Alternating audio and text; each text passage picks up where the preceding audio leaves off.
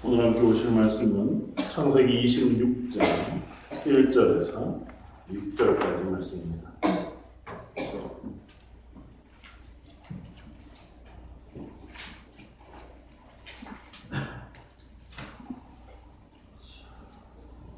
창세기 26장 1절에서 6절까지 말씀입니다.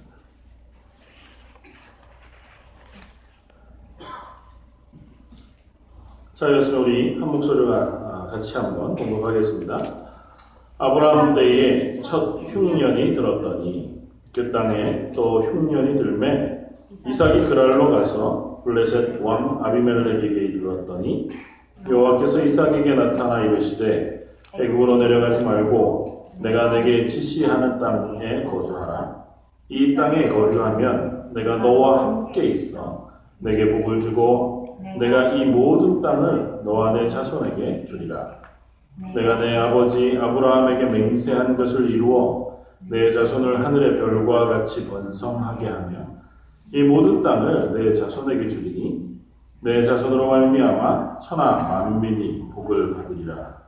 이는 아브라함이 내 말을 순종하고 내 명령과 내 계명과 내 율례와 내 법도를 지켰음이라 하시니라.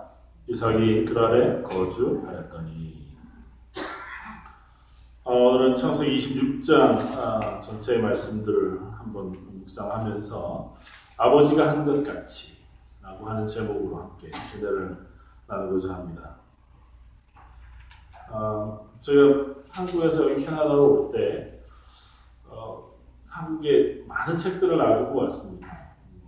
목사니까 아무래도 뭐 책에 대한 욕심도 많고, 사놓은 책도 너무 많은데, 대부분의 책들이 이제 아버님 댁 뭐, 밖에다가 아, 책장에다가 다 모셔놓고, 중요한 몇 건들만 가지고 왔죠. 그 중에서, 어, 굉장히 두꺼운 책 두 권을 소중하게 가져왔습니다. 책 제목이 이진경이라고 하는 한국의 이제 철학자 혹은 뭐, 네. 아, 한 분이 쓴 노마드라고 하는 책이에요. 네. 아, 아직까지 안 읽고 있습니다. 못 읽고 있습니다. 뭐책 분량이 너무 크기도 하고요. 한 권에 거의 천 페이지 정도쯤 되는 책이기도 하고 내용도 좀 어렵습니다. 현대 철학에서 어, 가장 마지막 어, 유명한 저작을 하나 꼽으라고 하면 들리즈라고 하는 사람하고 가탈이라고 하는 사람이 쓴 천의 고원이라는 책이 있습니다. 목사가 오늘 이상하게 철학책 얘기를 하나. 어, 여러분들이 잘 알고 있는 개념이나 이야기들 혹은 광고에서 보는 것들이 그 책에서부터 시작이 됐어요. 그 책에서 하는 얘기가 뭐냐면 노마드라고 하는 거고요. 그걸 우리 한글로 바꾸면 유목민, 유목생활 뭐 이렇게 어, 번역할 수 있습니다.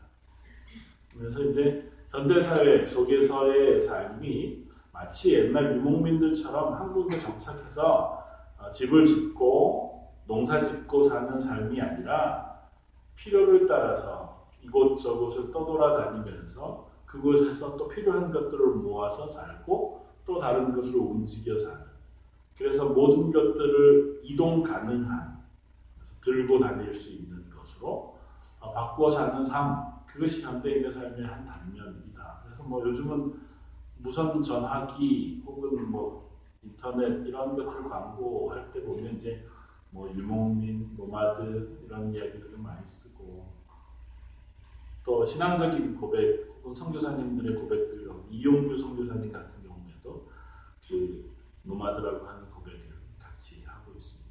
그런데 왜 이야기를 하냐면 어, 이 유목민의 삶이라는 것이 오늘 본문에 나오는 이삭 그 이삭이 살았던 삶이 바로 유목민의 삶이기 때문에 그러니까 원 유목민이라고 불리울 만한 사람들은 사실은 지금도 어, 베드윈으로 불리우는 사막 가운데에서 양떼를 치면서 양을 먹일 풀 그것이 사라지면 다 먹고 나면 또 다른 풀들을 쫓아서 가고 그곳에서 또 먹을 것들이 사라지면 또 다른 곳으로 이렇게 가는. 그래서 늘 풀과 물을 찾아서 계속 끊임없이 삶을 위하여 자기의 삶의 터전을 옮겨 다니는 사람들을 이제 유목민이라고 부르고 아브라함도 이삭도 어, 야곱도 이스라엘 백성들은 기본적으로 유목민의 삶을 살았습니다.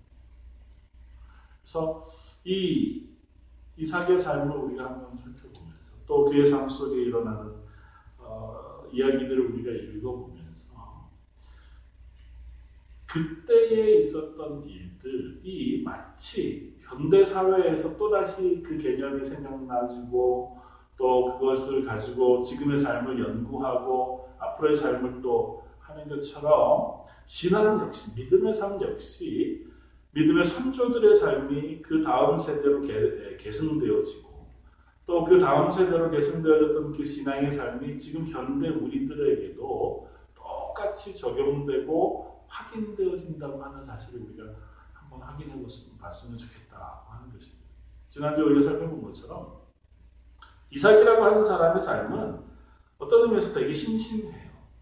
많이 기록되어 있지도 않고 기록되어 있는 일들조차도 그렇게 뭐 커다란 사건, 대단한 이벤트도 없이 그저 아버지의 이야기 속에 그리고 자기 아들들의 이야기 속에 나오는 모습이 이삭의 어떤 모습의 거의 전부일 만큼 심심한 삶을 살았지만 그러나 그 삶 속에도 하나님의 언약하심 그리고 하나님의 복 주신 그 복의 삶이 고스란히 담겨 있었다고 하는 사실을 지난주에 살펴보았습니다.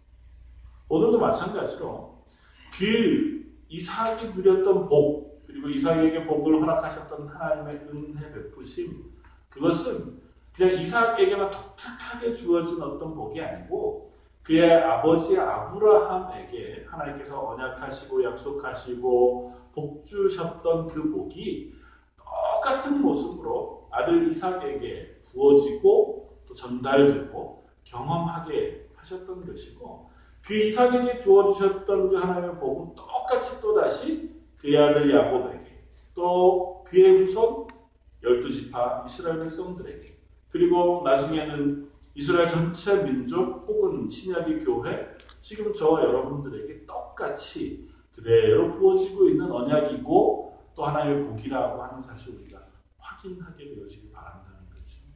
아, 이 사람들은 하나님 특별한 사랑을 받은 사람이니까 야, 어떻게 이렇게 살 수 있었을까?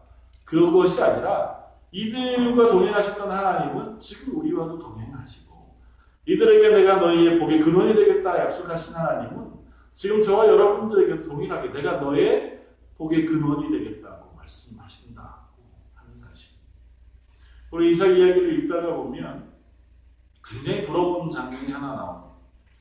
그것이 어디냐면 이삭이 이 그랄 땅에 거주하면서 출소했을 때 100배나 얻었다고 하는 12절 말씀. 오늘 26장 12절 이삭이 그 땅에서 농사하여 그해 100배나 얻었고 여호와께서 복을 주심으로 그 사람이 창대하고 왕성한 마침내 거부가 되었다 하는 아, 이 말씀은 얼마나 우리가 있기 부러운지요.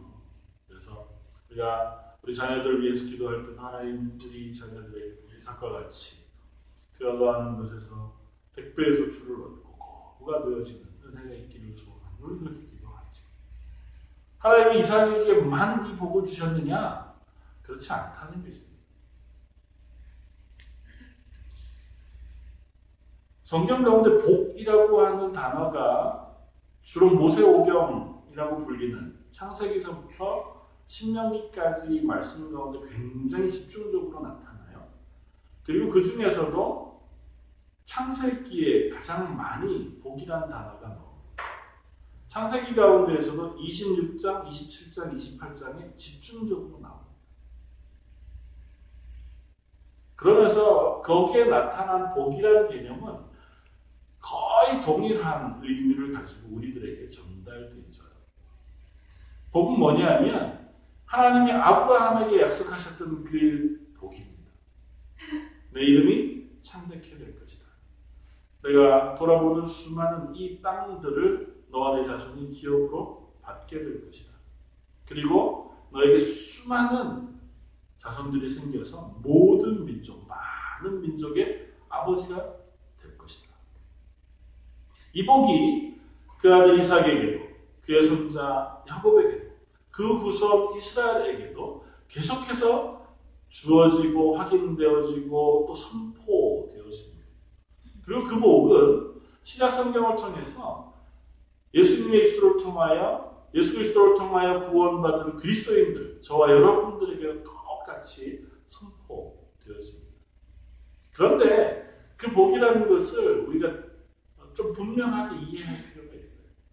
그, 그냥 모든 사람들이 다 그 이름이 창대케 되고 우리 자손이 바다의 모래와 같이 많아지고 그다음에 내가 보는 저 동서남북 보는 땅들이 다 내 것이 되나? 고 하는 그 복의 단어가 아니라 이 복이 의미하고 있는 바가 뭐냐고 하는 것을 우리가 깨달으면 하나님께서 아브라함에게 주셨던 복이 어떻게 이삭에게로 흘러나갔고 그것이 지금 우리들에게로 또 전달되어지는지 확인할 수 있습니다.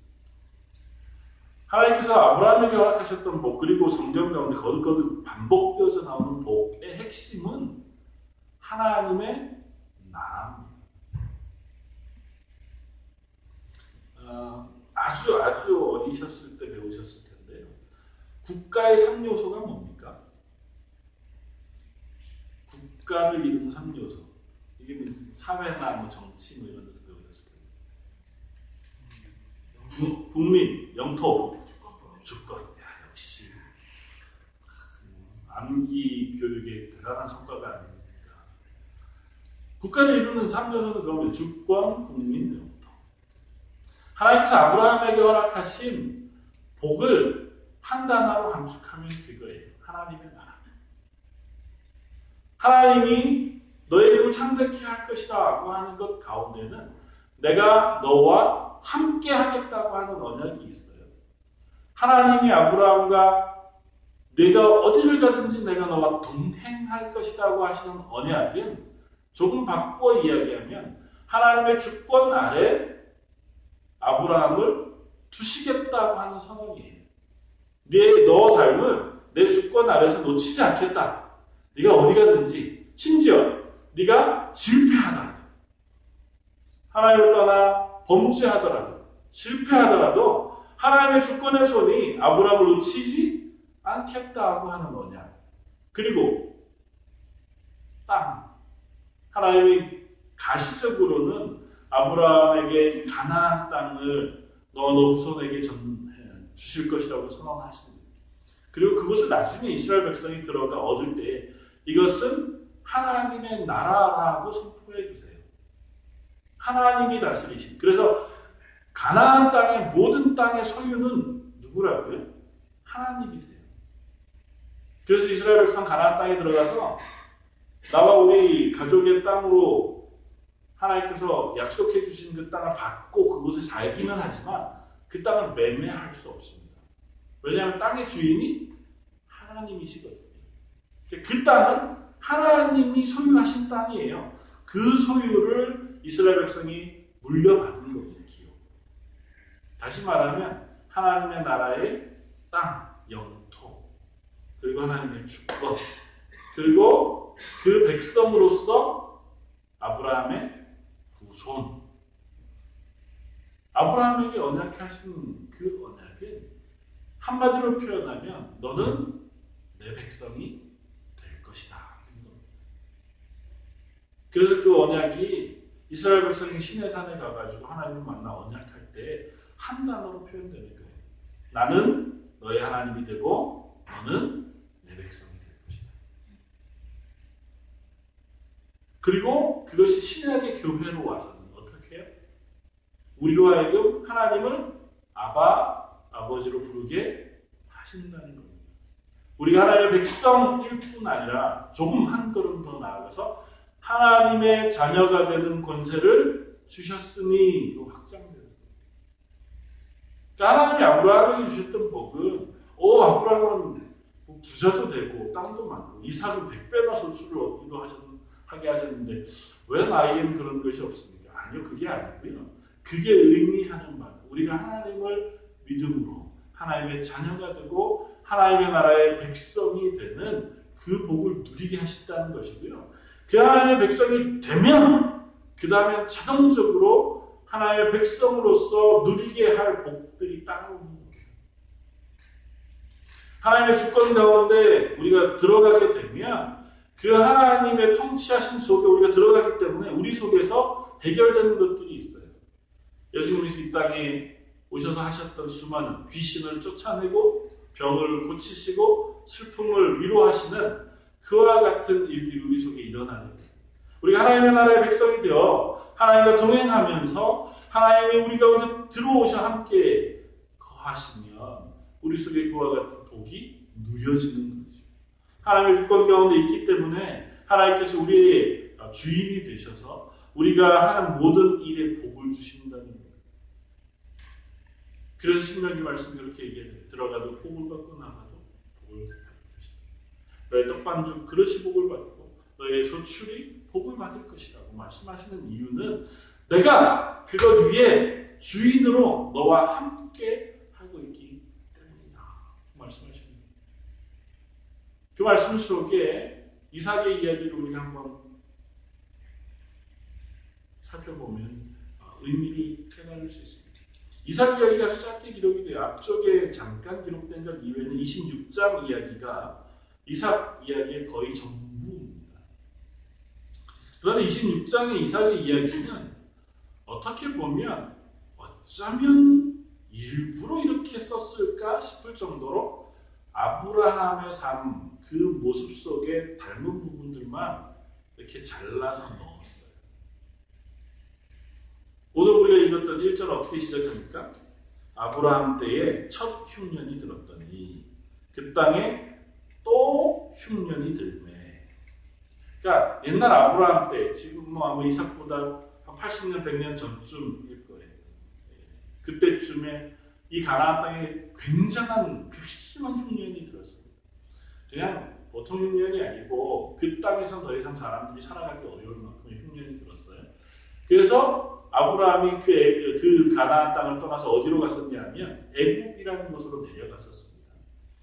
그리고 한 100여 년 후에 그 아들 이삭 때 또다시 한번 극심한 흉년이 온 거예요. 그래서 성경 그렇게 표현하는 겁니다.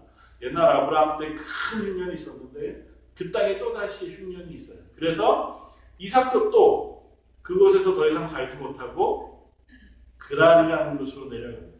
전에 말씀드렸던 것처럼 가나안 땅에서 그랄 지방 그리고 이집트로 내려가는 그 길목에 있는 땅이 그랄이에요. 아마 이삭은 이 그랄 지방을 어, 향해서 가서 그곳에서의 삶을 잠깐 혹은 뭐 얼마간 지나다가 이집트로 내려갈 계획이었던 것 같아 보입니다. 왜냐하면 2절 말씀이 이렇게 씁니다. 여호와께서 이삭에게 나타나 이르시되 애굽으로 내려가지 말고 내가 내게 지시하는 땅에 거주해라. 야 너 애굽으로 내려가지 마라. 그의 아버지가 그랬던 것처럼 이 가나안 땅에 흉년을 피해서 애굽 땅으로 내려가지 말고는 여기에 거해라. 그리고 거한 그 땅에 그럴 땅에서 거합니다. 그 오늘 우리가 본문 읽었던 6절 이후에 7절에서부터 기록되어 있는 하나의 사건은 뭐냐면 아버지 아브라함이 그랄 땅 그곳에서 거할 때에 아비멜렉에게 거짓말을 하나 했습니다. 이집트에 내려가서도 똑같은 거짓말을 했는데 어떤 거짓말을 했냐면 나의 아내 사라를 내 아내라고 얘기하지 않고 내 누이라고 속였었습니다. 왜냐하면 사라 때문에 내가 위험에 처할까봐 그렇게 했었다고 하는 기록을 우리가 읽었습니다. 그리고 아비멜렉이라고 하는 그 왕에게도 가서 똑같은 일을 했었고 그것 때문에 하나님께서 아비멜렉에게 나타나셔서 그에게 징계하시고 아비멜렉이 그것으로 인하여 오히려 이 아브라함을 불러서 왜 그렇게 했느냐 그렇게 말하고 그에게 큰 재산을 주어서 보내 주는 이야기로 끝이 났었습니다. 똑같은 이야기를 이삭이 합니다. 그럴 땅에 가서 거주하면서 아비멜렉 앞에 그 블레셋 지역에 사는 모든 사람들 앞에서 자기 아내 리브가를 아내라 얘기하지 않고 누이라고 속입니다. 똑같은 일을 똑같이 반복하는데 이번에는 하나님께서 아비멜렉에게 나타나시지 않아요. 대신에 아직은 이 아내를 빼앗아 가지 않은 그때에 아비멜렉이 이 어, 이삭과 그 아내가 이복 뭐 혹은 누이가 아닌 사실을. 너무너무 사랑하는 관계인 것을 목격한 거죠. 창밖에서 불러다가 묻습니다. 왜 나에게 거짓말을 했느냐 그렇게 하고 온 자기 민족 자기 백성들에게 아무도 이 여인을 건들지 말아라 그렇게 공포합니다. 그리고 그쪽에서 떠나 나옵니다. 그러니까 아브라함이 했던 이야기가 이삭에게 똑같이 반복되고 있습니다라고 하는 것을 마치 우리에게 보여주는 것처럼 그 반복된 이야기만 써요. 그리고 나서 그가 어떻게 하냐면 그 다음에 12절 이하에 그곳에서 큰 거부가 됩니다. 그리고 나서 그곳에서 가는 곳마다 우물을 파요. 어떤 우물을 파냐면 예전에 아버지가 팠던 우물. 아버지가 물을 얻었던. 유목민이니까 어떤 지역에 가면 제일 먼저 찾는 것이 물입니다. 물이 있어야 먹고 살고 동물들을 키울 수 있으니까. 근데 자기가 이제 그 그랄 지방에서 쫓겨나와서 거주하는 그 땅 가는 곳마다 예전에 아버지가 거주했던 그 땅들이었고 그 곳에 가서 아버지가 예전에 팠던 우물들을 다시 파요. 그래서 그곳에서 물을 얻습니다. 아버지 뒤를 따라가는 것 같아 보이죠. 하나님께서 아브라함에게 우물물을 허락하시고 그곳에서 잘 살도록 허락하신 은혜를 아들 이삭도 동일하게 본것 같습니다. 그럼에도 불구하고 그 우물들을 와서 계속해서 빼앗아 갑니다. 이 블레셋 사람들이 와서 우물을 파가지고 물을 얻으면 그곳을 메워버리고 아니면 그곳을 빼앗고 그렇게 해서 이삭을 자꾸 쫓아냅니다. 그리고 결국은 마약 말씀 부엘세바라고 하는 곳에 이르러서 그가 정착하여 사는 이야기로 이삭의 이야기의 끝이 납니다. 그러니까 아버지 아브라함이 했던 실패를 똑같이 범하고 아브라함에게 하나님께서 내려주셨던 것처럼 이삭도 하나님의 은혜를 경험하고 그 아버지가 돌아다니면서 유목민으로 살았던 지역을 이삭도 함께 돌아다니며 살며 그 가운데서 하나님이 그 아브라함에게 복 주셨던 복을 이삭도 동일하게 경험합니다. 그리고 마지막에는 그에게 이 아비멜렉이라고 하는 그랄 왕이 찾아와서 조약을 해요. 아브라함하고도 조약을 했었습니다. 그리고 이삭도 이 아비멜렉하고 조약하는 이야기로 이야기가 끝이 납니다. 그러니까 똑같은 얘기를 쓰고 있어요. 의도적으로. 왜 이삭의 삶이 이것밖에 없었겠습니까? 다른 이야기도 있었겠죠. 그런데 성경은 이 이야기를 똑같이 의도적으로 씁니다. 그건 뭐냐면 이거예요.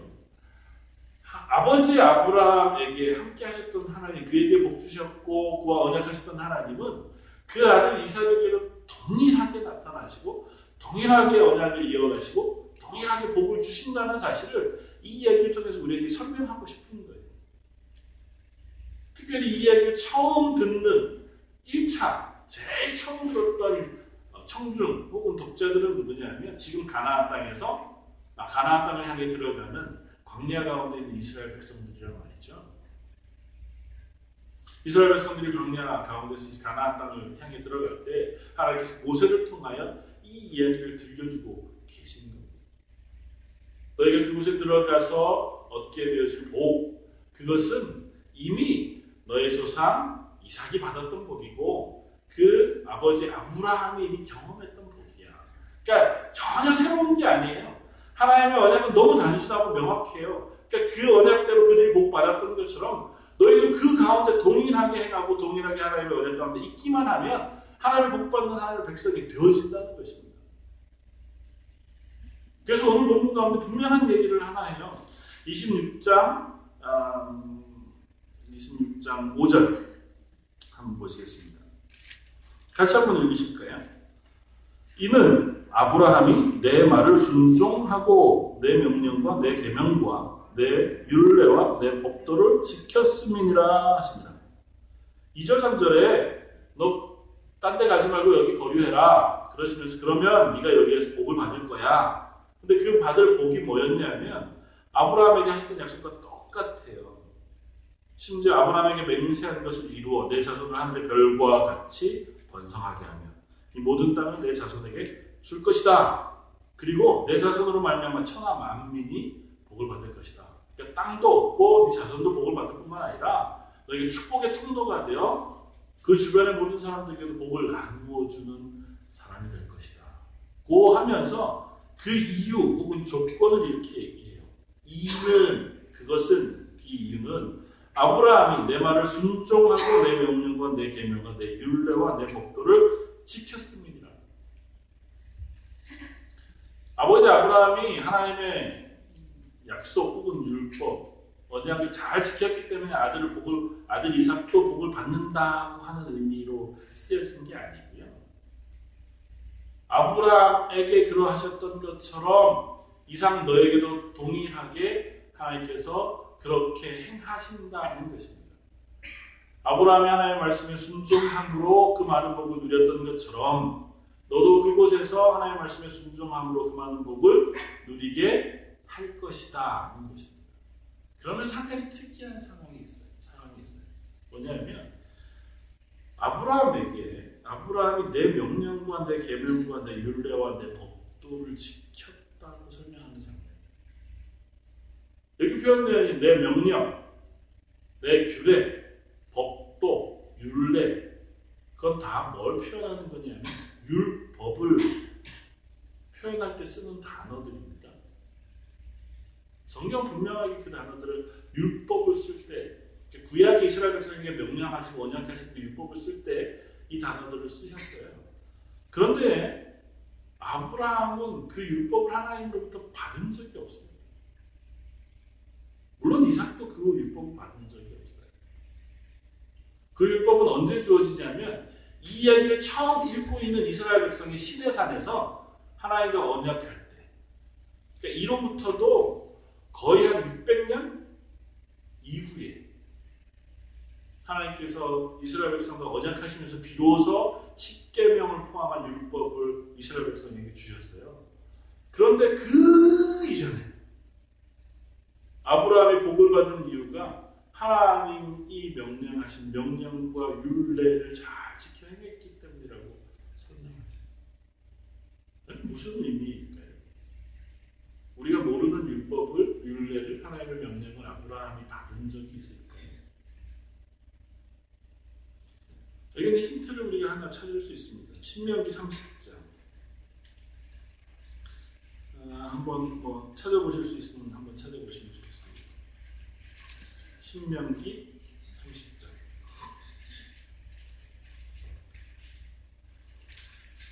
11절부터 14절까지.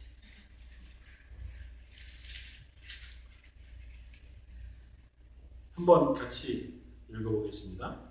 내가 오늘 내게 명령한 이 명령은 내게 어려운 것도 아니요 먼 것도 아니라 하늘에 있는 것이 아니니 내가 내게 이르기를 누가 우리를 위하여 하늘에 올라가 그의 명령을 우리에게로 가지고 와서 우리에게 들려 행하게 하랴 할 것이 아니요 이것이 바다 밖에 있는 것이 아니니 내게 내가 이르기를 누가 우리를 위하여 바다를 건너가서 그의 명령을 우리에게로 가지고 와서 우리에게 들려 행하게 하랴 할 것도 아니라 오직 그 말씀이 내게 매우 가까워서 내 입에 있으며 내 마음에 있은즉 내가 이를 행할 수 있느니라. 하나님이 이스라엘과 직접 언약하시고 율법을 다 주시고 나서 마지막 이스라엘에게 가나안 땅에 들어가서 그 율법 하나님의 명령에 순종해라고 명령하시면서 하시는 말씀이에요. 하나님의 율법 그거 어려운 게 아니다. 그리고 굉장히 멀리 그렇게 있는 것도 아니다. 우리는 사실은 율법을 지킨다 그러면 법조문으로 생각해요. 그래서 그 법을 잘 지키고 어긋나지 않으면 하나님의 복을 받는다. 그렇게 어, 사람들은 받아들입니다.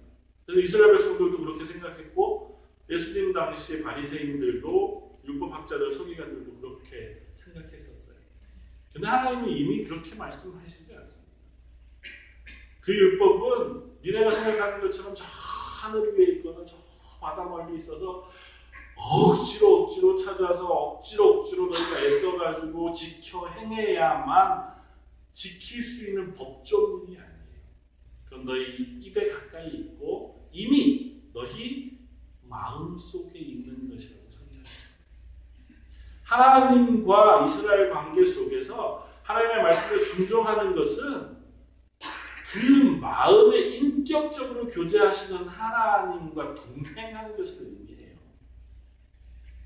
너 이거 하지 마, 저거 하지 마, 저거 하지 마, 이건 돼. 그렇게 하신 말씀을 뭐 600몇 몇시까지 그 조항대로 해놓고 그걸 안 얻기 위해서 애쓰는 게 아니고 그 하나님을 알고 그 하나님의 마음을 알아서 그 하나님과 동행하기 때문에 기꺼이 그 하나님의 말씀에 순종하고 하나님을 기쁘시게 하는 것이 무엇인가를 고민하며 살아가는 삶 그것이 하나님의 말씀을 지키는 삶이라고 말씀하시는 거예요.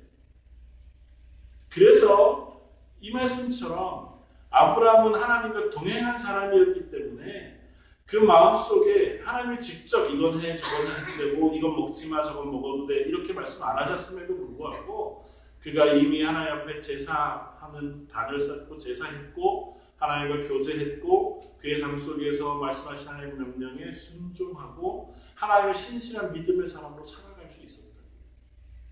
그래서 아브라함을 뭐라고 우리가 부르냐면 믿음의 조상이라고 그가 가졌던 믿음을 따라서 하나님 말씀에 순종했던 사람이라는 의미예요.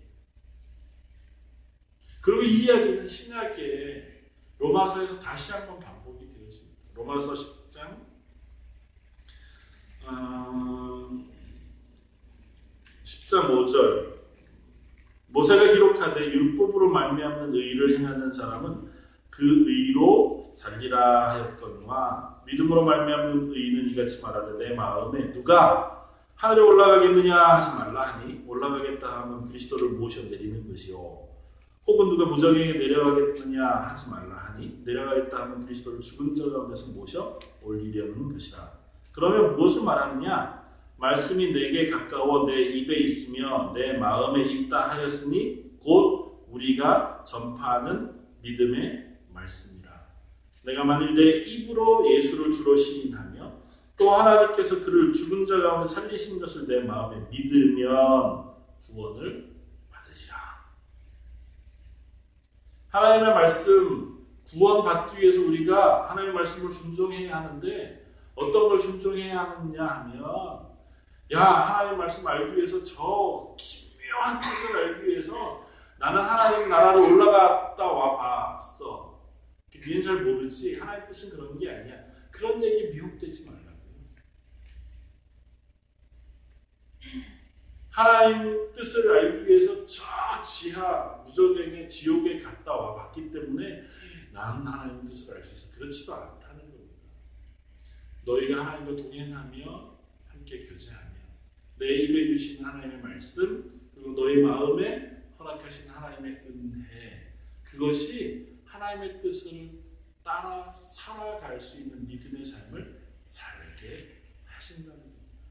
그리고 한 걸음 더 나아가 그 하나님의 나라의 복, 하나님의 말씀에 순종하는 것을 신약은 뭐라고 얘기하냐면 우리 마음에 새 심령을 주어서 그래서 하나님의 말씀을 더 이상은 돌 위에 새기지 않고 마음에 새겨주신다고 설명하고 마음에 새겨주신다는 그 표현을 뭐로 표현하냐면 성령을 너희에게 선물로 주어 다시 말하면 성령이 신약 성령, 성령이 우리 가운데 오셔서 우리와 동행하시는 것이 바로 하나님과 동행하는 것이고 그 하나님의 동행하심이 우리 속에 주시는 마음, 그 하나님이 나에게 무엇을 기뻐하시는지, 하나님의 뜻이 무엇인지를 조금씩 조금씩 깨달아 알고 묵상하고 그 마음에 합하여 살아가려고 사는 삶이 바로 하나님의 뜻에 합하여 순종하는 하나님의 명령을 순종하여 살아가는 삶이라고 얘기하고 그 삶을 하나님 기뻐하셔서 그에게 복 말씀하십니다. 오늘 너무 멀리 이렇게 돌아가나요? 아주 단 하나만 기록하, 기억하 시면 좋을 것 같아요. 아브라함도 이삭도 이스라엘 백성도 지금 저 여러분들에게도 하나님이 요구하신 건 단 하나입니다. 그건 뭐냐면 하나님과 동행하는 삶. 우리가 받는 복의 근원은 다른 것이 아니라 하나님이 나와 함께 계시기 때문에 주어지는 복이에요. 그리고 하나님이 함께 계시는 것은 하나님 내가 이렇게 하면 하나님이 나와 함께 계시는 것 그리고 저렇게 하면 하나님이 나를 떠나가시는 조건부로 우리에게 주어지는 게 아니고요. 무조건적인 은혜로 하나님이 우리에게 주어주신 복이라는 사실. 성령님이 왜 저와 여러분들에게 오셔서 우리와 동행하신다고 약속하십니까? 성탄의 계절 12월 25일 예수님 탄생하신 것을 기념하면서 우리가 함께 예배하고 소망하는데 그 예수님 임마누엘 우리와 영원히 함께 계시겠다고 약속하시며 오신 예수님이 무엇 때문에 오셨어요? 무슨 조건이 다 찼기 때문에? 아니 하나님이 전적으로 죄인인 우리를 사랑하셔서 하나님의 은혜를 따라 하나님께서 하나님의 구원을 완성하시기 위해서 임마누엘 예수 그리스도를 이 땅에 보내신 거잖아요. 그 저와 여러분들에게 하나님이 내가 너와 함께 하마 언약하시고 그 하나님 우리와 함께 하시는 것 그 자체가 우리의 복이 되어진다는 거죠. 그리고 우리는 그 복을 받은 사람으로 그 하나님과 인격적으로 친밀히 교제하기 위하여 애쓰면 애쓸수록 우리는 그 하나님의 복을 더 많이 누리고 경험하는 이 땅의 삶을 살아갈 수 있다는 것입니다. 궁극적으로 하나님의 나라 가지요. 그리고 그것을 하나님과 동행합니다. 그러나 이 땅에서는 우리가 그 하나님과 동행하는 것을 누리기 위해서 우리가 하나님을 알아가기 위해서 애쓰고 하나님의 뜻을 살펴 하나님 내가 하나님과 동행하기를 원합니다. 하나님 내게 은혜를 풀어주십시오. 사모하는 마음 필요해요. 교제라는 건 그래서 하나님 앞에 나아가기를 기뻐하고 하나님의 뜻이 무엇인지 알기 위해서 말씀을 묵상하고 또 하나님께 기도함으로 나아가는 것일 것입니다. 그렇게 하나님과 교제할 때 우리 하나님의 뜻이 무엇인지 조금씩 알아져요. 결코 하나님의 뜻은 1번부터 10번까지는 뭐 그리고 20번부터 30번까지 뭐 이렇게 돼 있지 않아요. 성경 어디에도 하나님의 뜻은 일주일에 몇 시간 기도, 일주일에 몇 시간 금식, 일주일에 뭐는 몇 번, 뭐는 몇 번 이런 식으로 돼 있지 않다. 모슬림들처럼 뭐 하루에 다섯 번씩 적어도 한 두 번이라도 메카 쪽을 향해서 무릎 꿇고 기도해라 뭐 이런 게 없어요. 라마단이 되면 그때는 해가 있는 동안은 금식해라 뭐 이런 게 없다고. 성경에는 우리들에게 요구하시는 하나님의 뜻은 그런 건 없습니다. 다만 그 하나님이 기뻐하시는 삶을 살아가라는 것입니다. 하나님께 복받은 사람으로 너희가 하나님과 함께 살아가는 사람으로 살아가라는 겁니다. 하나님이 너와 함께 계신 것을 기억하고 그 하나님을 하나님이 기뻐하실 만한 삶을 살기 위해서 수고하고 애쓰라는 것이고 그걸 위해서 하나님의 도우심을 구하며 기도하는 것에 하나님의 말씀은 전부가 다 있습니다. 사랑하는 저와 여러분들에게 아, 그렇게 얘기하면 너무 어렵죠. 좀 분명하게 조건을 좀 얘기해 주시면 좋겠는데 하나님이 우리들에게 허락하신 자유인 줄. 그리고 그것 가운데 하나님 허락하실 복의 풍성함인 줄도 믿습니다.